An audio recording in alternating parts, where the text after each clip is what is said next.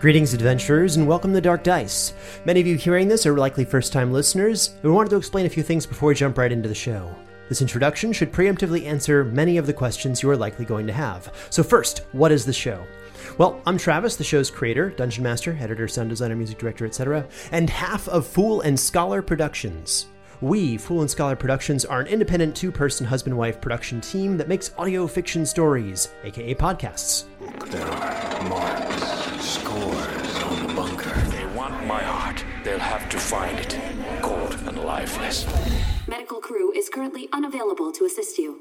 My spouse and co creator Caitlin writes and promotes them, and we work with indie actors around the world, many of whom have never acted before, to bring our stories to life. You can find them by looking up Fool and Scholar Productions. Links are in the show notes. I'd like to repeat that our shows are almost entirely listener supported, free, and that we're extremely grateful to our Patreon supporters and for our show's growth and popularity. It may also interest you to know that we currently have a fun bet with our listeners that if we can reach 40,000 regular subscribers of Dark Dice before October 2021, we will begin work on a Dark Dice musical episode for our patrons. So if you'd like to help us reach our goal, please consider sharing the show with a friend. Then maybe you can expect something like this. During these storms, not advised. For those of you who may not understand what Dungeons and Dragons is, please listen to our Zero episode at the very start of the feed as it explains all of this in far greater detail. If you find that you're enjoying the show, you may wish to jump back to our first season. This episode and future ones contain many spoilers for that season, starting at about the 10 minute mark. We release one new episode of Dark Dice every month, and I'd like to point out that this show is definitely not for all ages. We provide a list of content warnings at the bottom of the show notes for every episode. Finally, if you enjoy the show, please consider checking out our other shows as well, like The White Vault. Well, enough of that. Thank you for sitting through this. Let's get started. Shalis de Pace. Salis. Do you seek him? Do you seek him? Do you seek him? Dahwigma. Do you seek the nameless god? You have found yourself among those who roll the dark dice. What you are about to hear happened long ago. A story brought back from the edge of oblivion, dutifully transcribed and enhanced orally to better captivate your attention. Previously, a team of adventurers set off Milminer's hope to find their town's missing children. Those who returned thought proudly of their hard won victory. However, not all was as it seemed.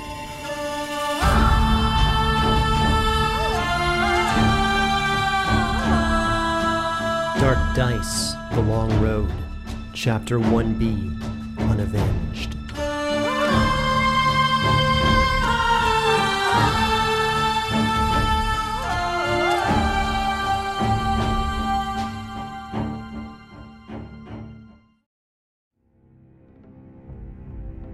Ildrix Miston, the scaleskin warrior, had been traveling the world for five months in relative peace, leaving the far north for the calm quiet of the Frost Iron Mountains.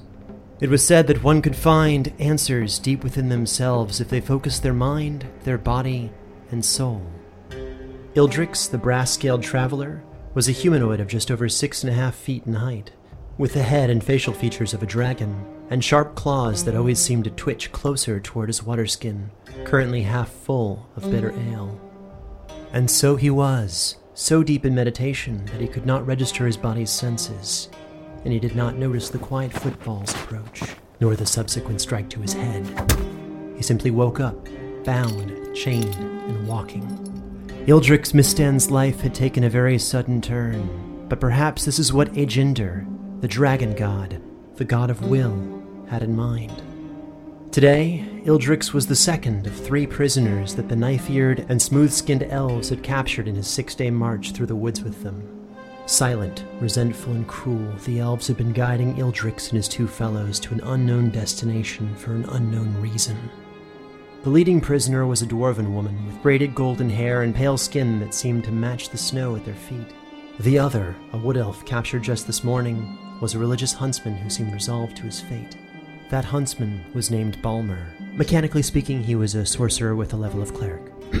Hello, everybody. Hi, hi, hi. Hey, um, I'm Jeff Goldblum. My name is Jeff Goldblum, and today I'm going to be rolling the dark dice as Balmer, a curious elf with militarily short dark hair and uh, facial markings, whose dark brown eyes, like two pillow mints, chocolate pillow mints, seemed to dart every which way, taking in his surroundings. Additional tattoos are visible through tears in his leather arm guards and sleeveless elven tunic, and he wears a necklace with a most curious circular symbol. A bracelet made of beautifully colored beads rattles slightly with each step. It's clearly a, an important memento. Balmer had in fact been searching the dead pines for his daughter's missing locket when he found himself similarly in the chains of those harsh elven slavers without so much as a word. Balmer, himself elven but not uh, of the same tribe, knew the place that his captors were leading the group because he was raised on the local legends of the dead pines. The muted crunch of light footsteps walking through the snow were the only sounds beyond the jingle of chains as a massive stone archway came into view through the fog ahead. Six hellish torches outlined by ancient characters, massive runes, and hideous gargoyles comprised the archway itself. The figures represented were comprised of stern faced humanoids, ravenous monsters, and freakish abominations that seemed to shift in the torchlight. Two large statues flanked the edges of the arch, and the passage appeared to lead directly into the face of the mountain ahead, framed by the roots of a grand tree. In the center of the archway was a massive door with no visible lock, keyhole, or method of entry. Instead, a simple inscription carved on the door itself in a language all present recognized as Elvish accompanied a strange rotting stench that hung strongly in the air. A few dozen paces away, hidden in the snow, the Vogelberg siblings. Um, what are your first names again, siblings? I'm Gail. Uh, I'm I'm Glom. Thanks. Gail and Glom Vogelberg had been reunited for just over a month. On her way home to the coasts of Innelhaven, Gail found Glom in the employ of Sir Percy Fife, the third son of Border Baroness Malkavia Fife. Sir Percy was a good man who had been on a quest to raise his family's reputation beyond the borders of their domain. The House of Fife was fairly insular, and since Sir Percy had no chance at leading his family, he sought glory through noble deeds. While trying to gain the favor of House Osmark, he traveled as far south as the Bright Vale, seeking the employment of brave souls to assist him on a crusade of justice against the monsters of the realm. The Vogelberg siblings, being of strong name and reputation, assisted him for three weeks, hunting monsters, battling vile witches, and righting wrongs. They did not speak of their father, and did not have all that much time to catch up beyond a general overview of what the other had done since their separation many years ago. The duo became some of Sir Percy's best friends within his retinue, until they volunteered to hunt down a group of elven slavers, cultists that had eluded the frontier division, while the rest of their group continued south toward the Darklands. Sir Percy tried twice to pay the Vogelbergs for their time, thanked them for their friendship, and bid them luck on their next noble adventure. The Vogelbergs had tracked the slavers through the dead pines and finally caught up with their prey. The last minutes of Soren's life flashed before his eyes as he bled out in the snow. He could remember an argument, the raising of voices. They were almost free from that horrible abyss, the living tomb of a nameless, vile god, when a trap had maimed him, nearly tearing off his legs.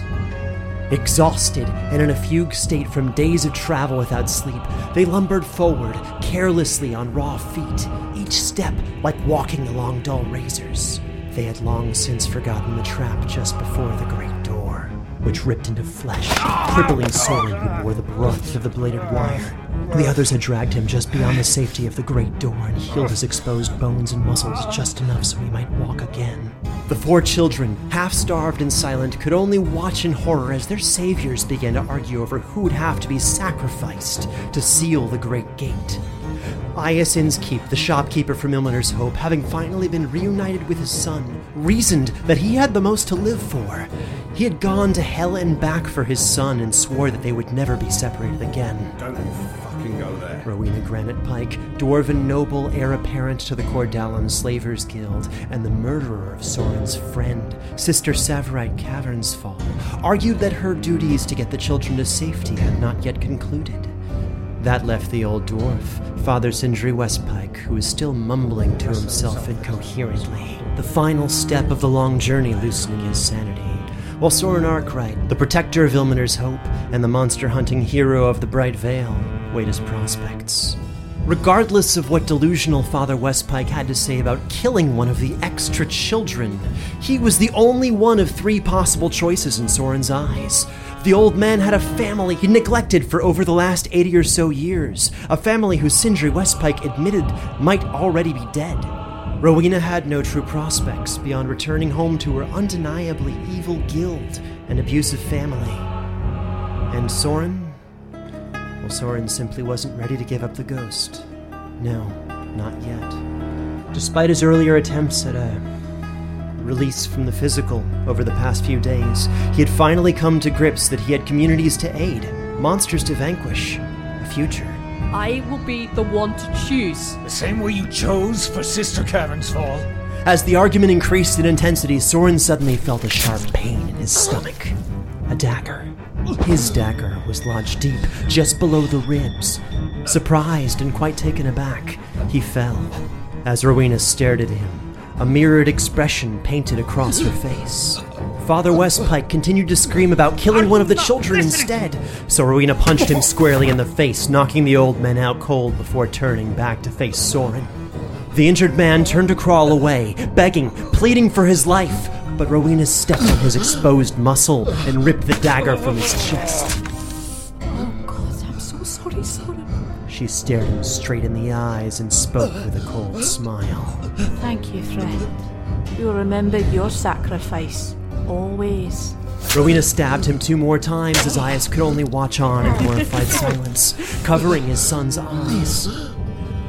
Soren's memory faded quickly from that point, but he remembered hearing Father Westpike calmly ask a question before passing out. Was that enough for the ritual? The old man had already seemingly justified his kin's actions as the world went dark.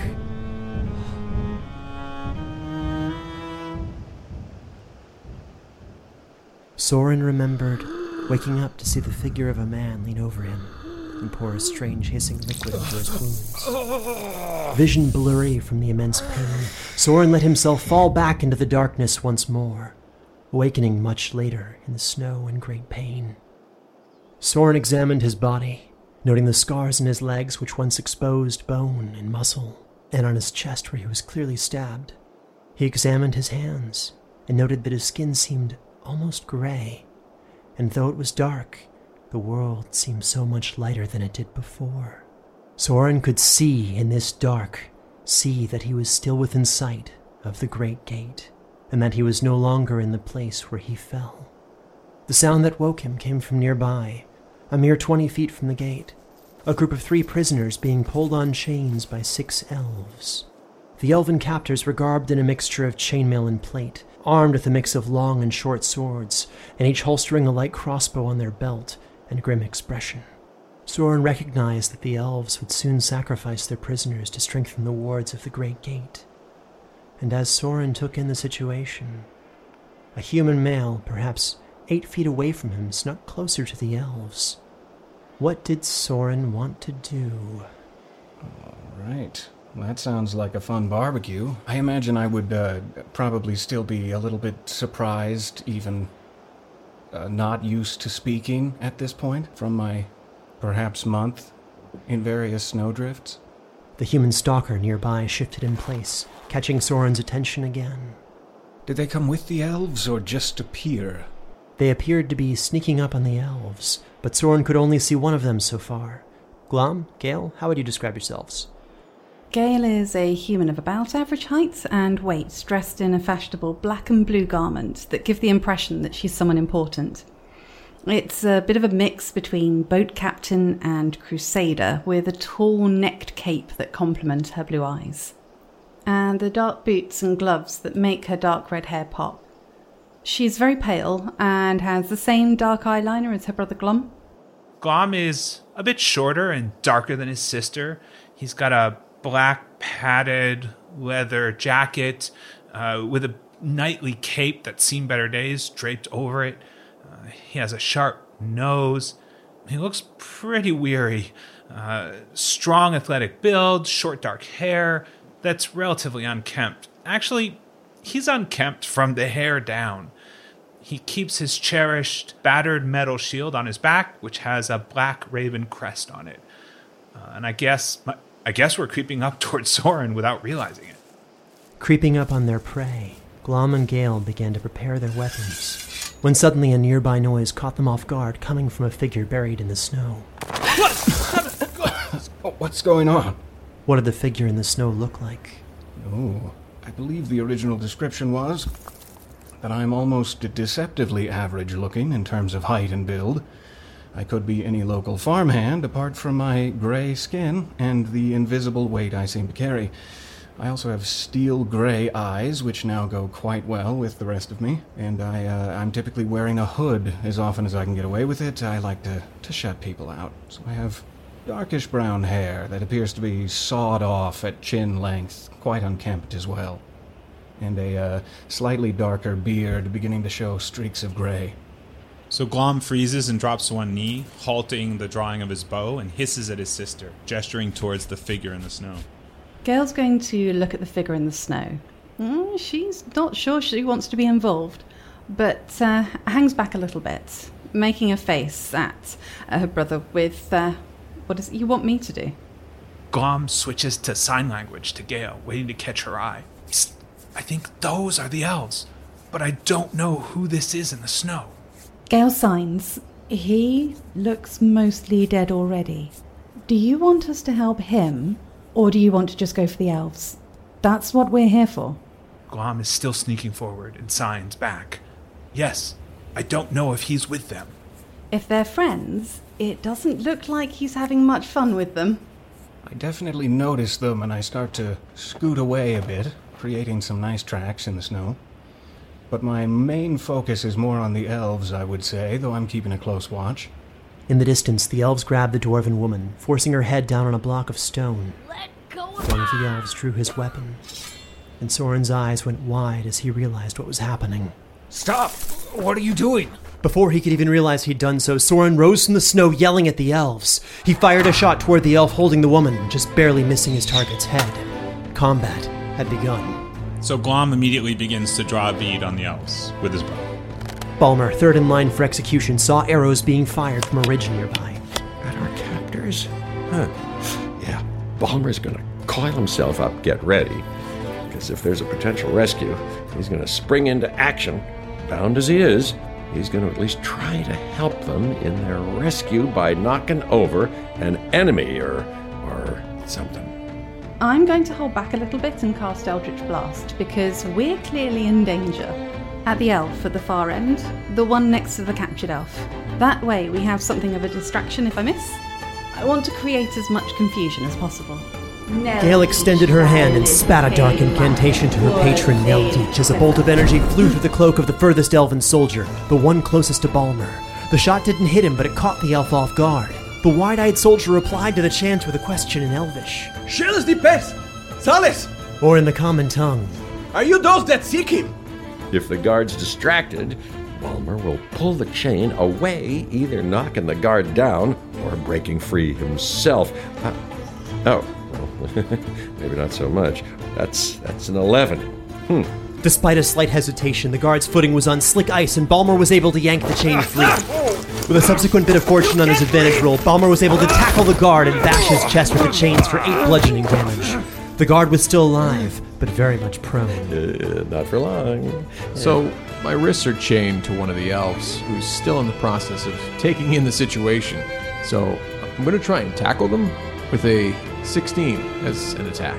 Ildrix exhaled loudly, lowering his center of gravity before tackling the guard, freeing their chain, and punching them in the face for good measure for three damage. Glom hisses when his sister lets off something that appears like magic. I don't know how far it would throw me off, Glom off. Um, but he attempts to, to fire his bow on the lead elf. And that is a actually that's a critical to 19, so that's a critical for Glom. Also roll the percentile dice. Okay, uh, 35. Okay. The arrow caught the elf squarely in the knee, causing him to fall in a scream of agony. The figure took seven damage and sat in stunned anguish, debating whether it was better to push the arrow through, pull it out, or break it off. The remaining elves called out in Elvish towards Soren desperately, raising their crossbows defensively but not attacking. However, due to Soren and Glom's confused perceptions, the cries seemed hostile, perhaps even charged with magic. Oh, I won't yell back just yet. Let's take another shot at the one who's next to, uh, was it Ildrix? 18 to hit, uh, 6 damage. Soren let loose another arrow, this time catching the elf straight in the shoulder, causing him to cry out in agony before openly weeping. Okay, so Gale is very aware that she's just missed, and she's also revealed facts. Specifically, she's just used magic in front of her half brother. Um, she's going to back away a little bit from him and attempt to use Mage Hand to grab a bolt and pull it off the crossbow of an elf who's aiming at us. That's pretty original, so sure. Unbeknownst to the elf, Gale successfully pulled the bolt right off the crossbow. Ildrix, looking from the downed guard to his own shackles, surmised that his bindings were intended for creatures smaller than himself. With a roll of a 19, he. Well, normally I allow players to describe their own kills, and you're technically killing something, so uh, if you'd like. After tackling my captor, Ildrix bends into his arms and arches his back and throws his hands apart, splintering the chains that are binding him there. The pieces of chain exploded outward, providing a feint that took his captor's momentum away, helping Ildrix avoid the incoming blade. The elf with the arrow in the knee remained in stunned shock as one of their comrades broke the embedded arrow, quickly turned, took aim at Balmer, and pulled the trigger. The crossbow's mechanisms were working, but no arrow flew, much to the confusion of both the target and shooter. The slaver exchanged his defective crossbow with an elven scimitar, while the next elf in the row dropped their heavy blade with a wicked thud, decapitating the dwarven woman in a single motion. In the blink of an eye, two elven crossbows found their targets and fired at Gale and Glom, hitting them for four and seven piercing damage respectively, as the shots caught their shoulder and arm. Both half siblings now required a constitution saving throw, as the bolts were seemingly coated in some kind of poison. Okay, uh, nine. 17. Gale ripped the bolt out quickly, but was not fast enough, and was poisoned. Gale's vision began to blur, and she began to sweat, overheating and uncomfortable. Glom, having just witnessed his sister perform a feat of magic, his most hated foe, felt a similar unease and was required to make a sanity saving throw. Three. Glom took 10 stress damage and unconsciously moved 10 feet away from his sister. As his mind raced to justify what he'd just seen, he thought perhaps that it was this place, these woods. Yes, that must be what was affecting her. Or better yet, those elves and their devilish magics, sinister spells crafted by their gods to test one's faith. Glom screams in confusion and fires uh, immediately at the crossbowman who, the one who just fired at my sister. That's a 19. Uh, that's critical. Again? Let's see if I can do better this time. 17 damage. With his percentage roll, Glom got an extra action. The elf takes an arrow right through the eye. Glom doesn't even watch the body drop.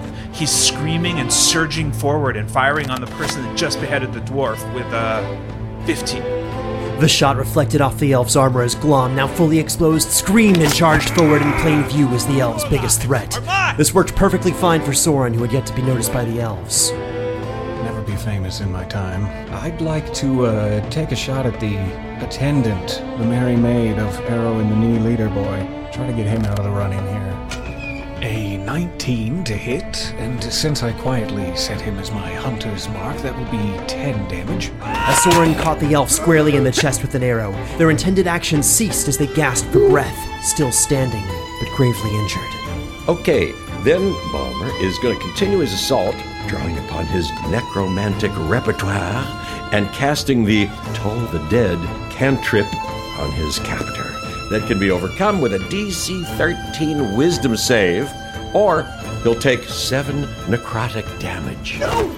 Balmer reached out with his necromantic energy and found the elf on the other end of his bindings. The chain links themselves grew into a muted chorus of percussion as Balmer's hands found the elf's face and physically pulled the life out of him, aging and withering his features until he was just a corpse. No one present had ever seen an elf age before, especially not in this unnatural way, causing five stress damage to all except Balmer. Uh, Glom screams, They're turning everyone into witches! So at this point, I've already used an Eldritch Blast, so I'm not going to really worry too much about the fact that I'm causing a bit of a scene, because frankly, we don't want to be captured, because freedom is incredibly important. Um, so I'm going to make another Eldritch Blast while running after my brother. 19 to hit, and 9 damage. As the Eldritch Blast left Gale's hand, it crackled through the air, striking an elf on the back of the head just behind the ear. The smell of burning hair hung heavy in the air as the shocked elf died and hit the ground before she knew what happened. Ildrix quickly approached the nearest elf and let loose three quick jabs, a left and left, then a right hook squarely in the nose. A crunch of mist and blood over the frosty landscape, punctuating the end of the elf's multi-century life. Used to violence and death, Ildrix had no difficulty overcoming his sanity saving throw for the close proximity murder. Only two elven slavers remained. The first, still with an arrow to the knee, fired recklessly in the general direction of Ildrix, their vision blurring more with each passing second. The other silently accepting his fate as his lungs filled with blood, charged Glom, Glom welcomes it. who raised his own scimitar just in time to deflect the first slash from the elf, then easily dodging the second. Moments later, and Glom had passed the elf who no longer possessed a head, charging dauntlessly toward the final elf. But despite Glom's incredible speed, Soren's arrow reached the wounded elf first, killing him without so much as a scream. His head hit the ground in a whip like motion, and just like that, non player combat had concluded. Uh, well, Glom starts backing up towards Gale, sword still drawn, facing the three that, or the two that are standing there that have been attacking. The four survivors stood before each other now for the first time, breathing heavily. Gale feeling a bit more sick than a few moments ago, nausea from the poison creeping in her veins. I think Soren would probably immediately sit down again and then probably lie down immediately after that and just pant for a few seconds. A few seconds of safe panting. Looking up past the ruined corpses of their captors, Balmer and Ildrix cautiously stepped toward their saviors, still wary and prepared for confrontation. It was Balmer who broke the silence. Yeah. Uh, Balmer is looking around after the action ends, raises his hands, and says, uh, You know, um, if somebody could uh, release me, that'd be preferable. Okay. Yeah, hey. So, uh, we haven't really talked since we've been taken captive, so I don't really know anything about this huntsman or priest guy, Balmer. Uh, but he's still bound, so I'll go over to, uh, to Balmer and I nod to them. Then I reach down and I grab him by the cuffs so as to not hurt his arms and calmly pull the chains apart. Or attempt to with a, with a 20. The shackles broke easily under Ildrix's strength. Yeah. Uh, thanks, thanks. Yeah, I guess I should look for the rest of our gear. Huh. Smart thinking. Yeah, I too look for any equipment that might have been taken from me. It only took a few moments for Ildrix and Balmer to find their gear on the corpse with the burning hair. As they appraised their gear, they split the additional 20 gold silently between each other. Awesome. Glom backs up till he reaches his sister and sort of half whispers, Gail, one of them is a witch. At this point, Gail's going to cast Awaken Mind. She wants to go inside her brother's head and she's going to telepathically whisper to her brother. We saw their magic, the wicked elves. That was nothing. We fought with our weapons against their illusions and we triumphed. And then she's going to kneel down at this point because she's also not feeling very well. Glom is sort of just staring at the ground, blinking. After Balmer has collected his gear, he calmly walks over to where the others are seated, specifically next to Mr. Witch Hunter, and says, Uh, hey, I'm no witch. My magic comes from the gods. Thank you. All right. Glom sheaths his sword and turns to Balmer. Which gods?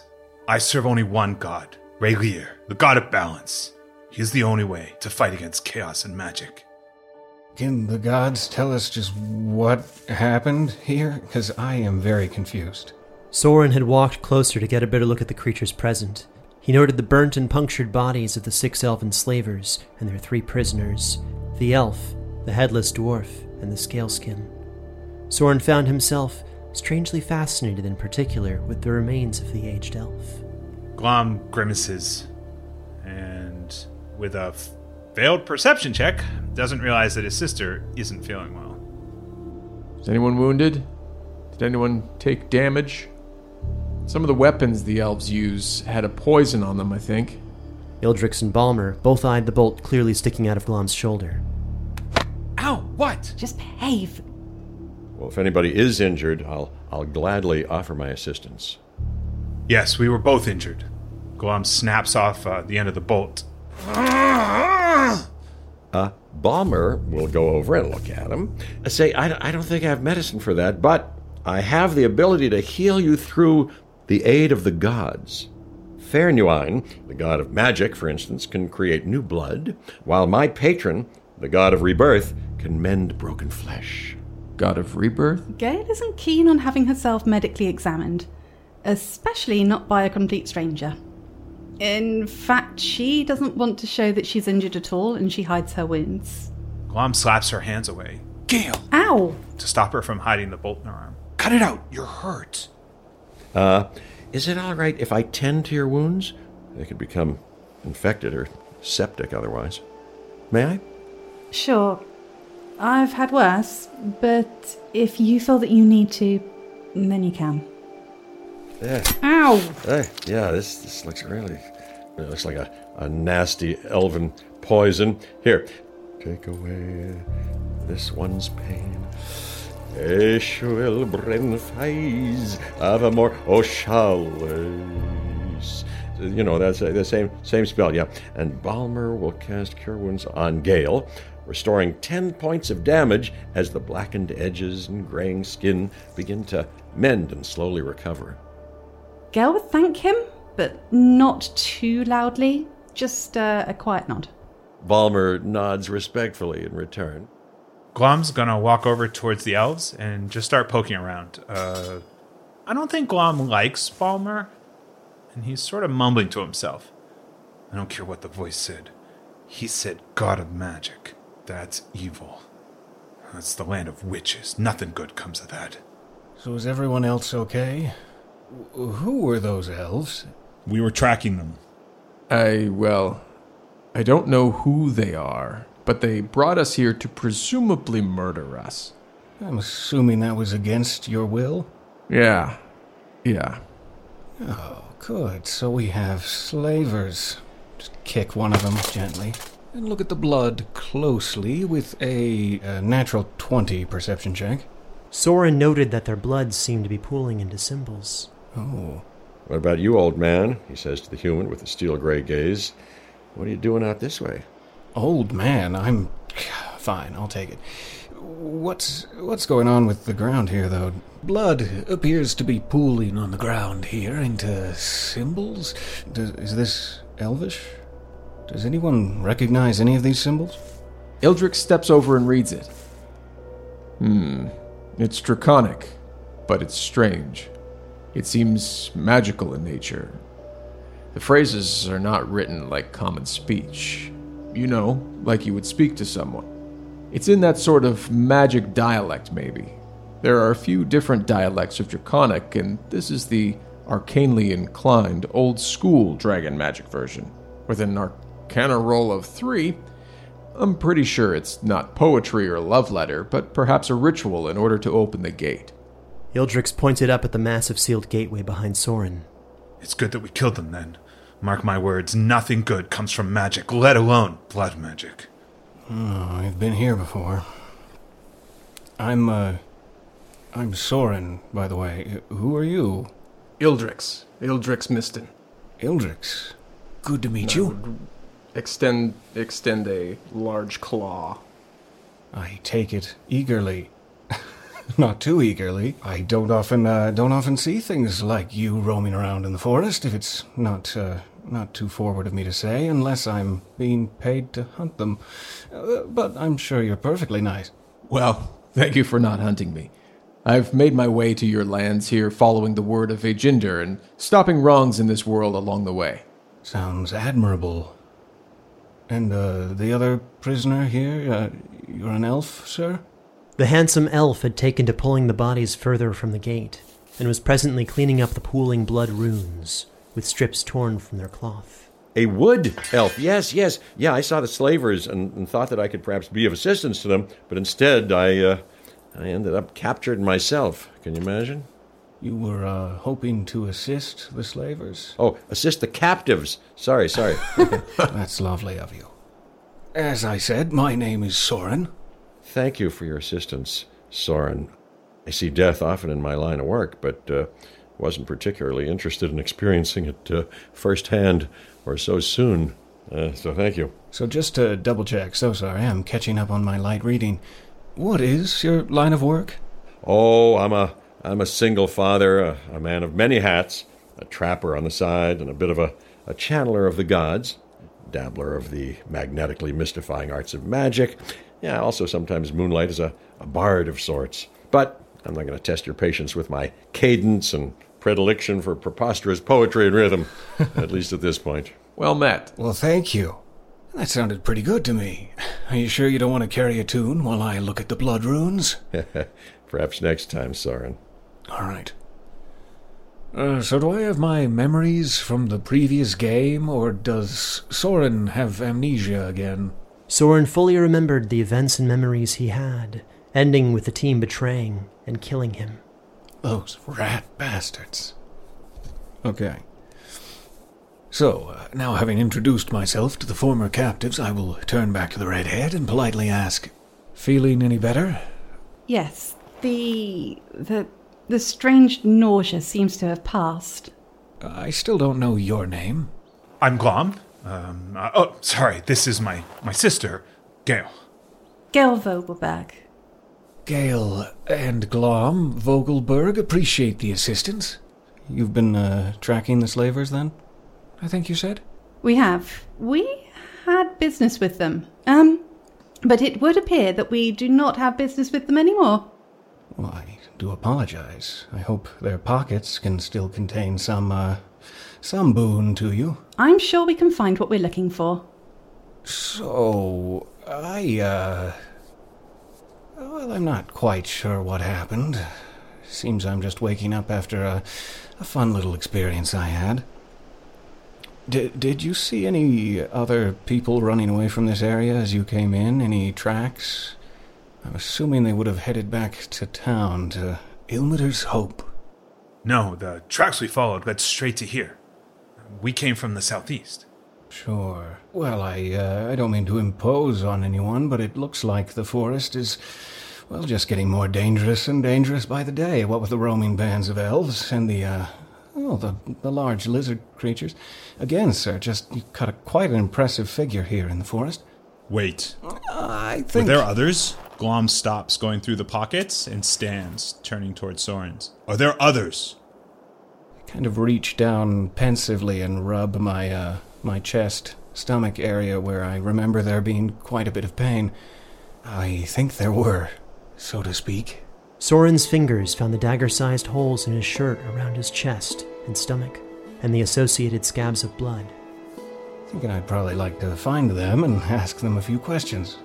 I'm willing to keep hunting, sister, to get them all. We told Sir Percy that we would hunt the elven slavers. I can't see why we would stop now. If we've tracked these ones, then we can certainly track any accomplices they had. We need to finish what we've started. Just to clarify, the uh, the party I used to be with were not elves. Are are you still hunting elves, or what is your quarry? The bodies at your feet belong to the elven slavers we were hunting. So, just to be clear, my quarry are traitors. Former companions of mine who stabbed me in the back, and front, sides, for no particular reason, but I believe that they may be a real danger to anyone that they, uh, they come across. Something happened to their minds, you see. Uh, they, um, saw something that changed them. And they're fairly well connected. They are not elves, but if you'd like to come with me, that would be fine. I'm headed, uh, northwest, towards the nearest village. I'd sure just like to get out of this snow and perhaps rest for a moment. I think it is uh, time we do go take a rest and clean up and evaluate our situation. The rest would be good. And we may be close enough to the coast to pull up a few favours in the town, get some accommodations and food. You have favors to pull, my goodness. One or two. I have friends, of a sort, here and there. Um, out of curiosity, uh, what town did you say we are near? Ilmater's Hope, about a three days' journey from here, through the dead pines. Wonderful. Pine trees and cold hiking for three more days. Hey, you know, at least we're not out here alone. Maybe we can form a, a parlor quartet on the walk. What do you think of that? Yes. Uh, singing. Glom wants to search the body of the dwarf to see if he can find anything on it that would identify the victim. No stranger to the fields of death, Glom did not require a sanity saving throw for rummaging through the pockets of the dead woman. He was able to find four copper pieces hidden in one boot, two days' rations, and a small religious trinket which had been crushed. Glom felt like it might have belonged to Jegarin, god of nature and fertility. Okay, I leave the money. I take the trinket just in case I can use it to identify her. Glom also found a brooch that depicted a set of scales with a pin clasp. Okay, Glom takes that. By rolling knowledge history, Glom could try to identify the brooch, if he were so inclined. Yeah, that ain't happening. But I'll take it. Would it be possible that um, Glom would want to show that to me? Yeah, okay. Uh, so Glom walks back and says, Gale, the dwarf had this on her. I think I would then want to inspect it. Uh, with a 12 for history, it appears to belong to a dwarven guild known as the Cordalum. They often use a balancing scale iconography that they use to denote their guild, but they're known for being grave diggers, artifact stealers, slavers. They're a little bit seedy on where they acquire goods, but in my experience, they're fair in their merchant dealings. Glum, I'd suggest keeping this. You can have it. Glum walks back over to the elves and starts looting the bodies.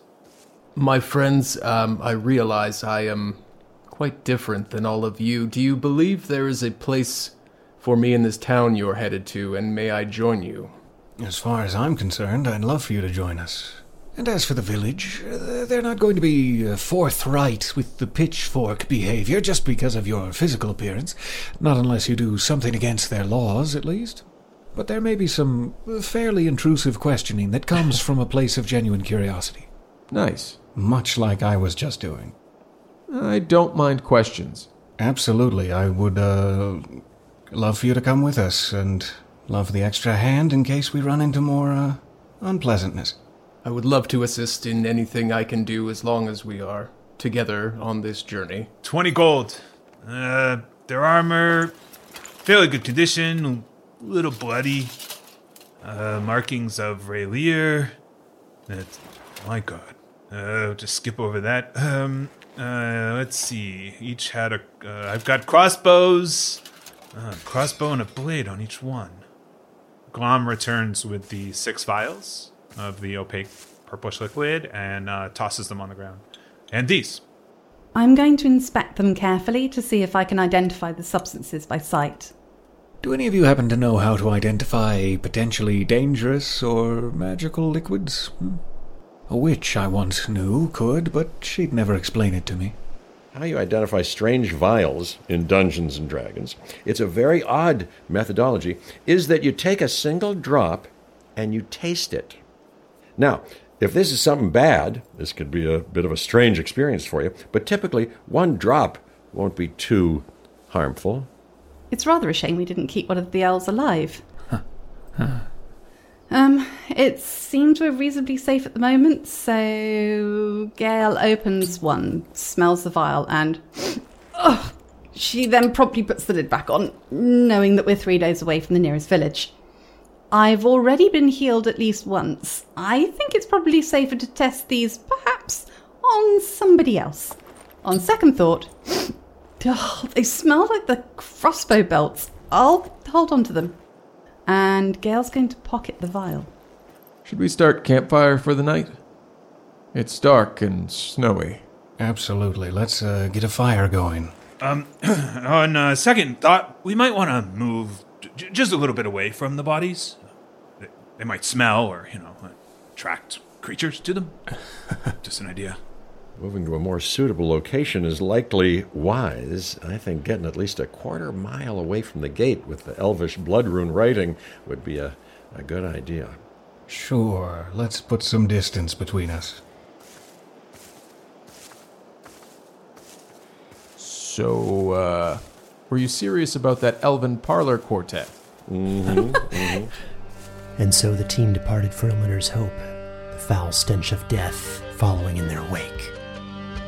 Dark Dice, Chapter 1B Unavenged. Starring Jeff Goldblum as Bomber, Peter Lewis as Soren Arkwright, Holly Billinghurst and Sean Howard as Galen Glom Vogelberg, Russ D. Moore as Ildrix, and Travis Vengroff as Dungeon Master. This episode featured Danilo Baraschini as the Elven Slaver and Tanya Milojevic as the sixth player, the Dwarven Druid, who was executed before she could be rescued. This episode was co edited by Sarah Baczynski of Polarity AudioWorks and Marissa Ewing of Hemlock Creek Productions. Produced with additional editing and sound design by Travis Vengroff, with mixing and mastering by Hemlock Creek Productions. This episode featured music by Stephen Malin, Brandon Boone, Enzo Pizzovio, and Travis Vengroff. You can also check out our other shows like The White Vault, Vast Horizon, and Liberty. Links are provided in the show notes. To support this production and get access to bonus releases, music, world lore, art, and early access to future adventures and D&D materials, please join our Patreon at patreon.com slash foolandscholar. You can also follow us on Facebook, Twitter, or Instagram as at Dark Dice Pod. This is a Fool and Scholar production. Thank you for listening. Really? The fuck? You guys let my character die? Ah! I've never rolled so poorly in my life. I'm gonna make another druid and join the other team. A story of monsters, mystery, and myth, and the four adventurers who have banded together as heroes and as friends. And then he hears Val's voice from above, and then he basically feels better. Yeah. who come together to make the world a little safer for their fellow mortals. Large creatures. I brought Hody! Yeah. yeah. We can't put Yep. Hody in danger. Well, I guess it's hero time. Reckless Attack is a weekly, collaboratively built and character-driven D&D 5th edition actual play podcast. Join us at our table as we explore a homebrew fantasy world whose future is built on the mistakes of the past. A story of ultra giants and saints, legends and rediscovery, and stacks of frogs. Checkers is building his own Ewok village. Uh-huh. Check us out at recklessattack.com or wherever you listen to podcasts. Hey there, this is Justin Bartha. I made a funny new podcast, King of the Egg Cream. It has the greatest cast in the history of podcasts with actors like Lewis Black. I'm torn by my feelings for two women. Bobby Cannavale. You can eat it, or if someone hits you, you can put it on your cut. Melanie Lynskey. I wonder what these marvelous things are that look just like boiled chicken feet. Jason Ritter. I can break things and pick locks and kill people. Michael Stuhlbarg. The whole point is to inspire people that they should make themselves better. Ari Graynor. No, don't whet its appetite. What are you, an idiot? Me, Justin Bartha. That's not just any egg cream, that's a Lemke's special. And all narrated by the hilarious Richard Kind. This is the story of Harry Dalowitz and how he rose from nothing to become New York's King of the Egg Cream. So if you like funny true stories, come listen to King of the Egg Cream, available wherever you get your podcasts.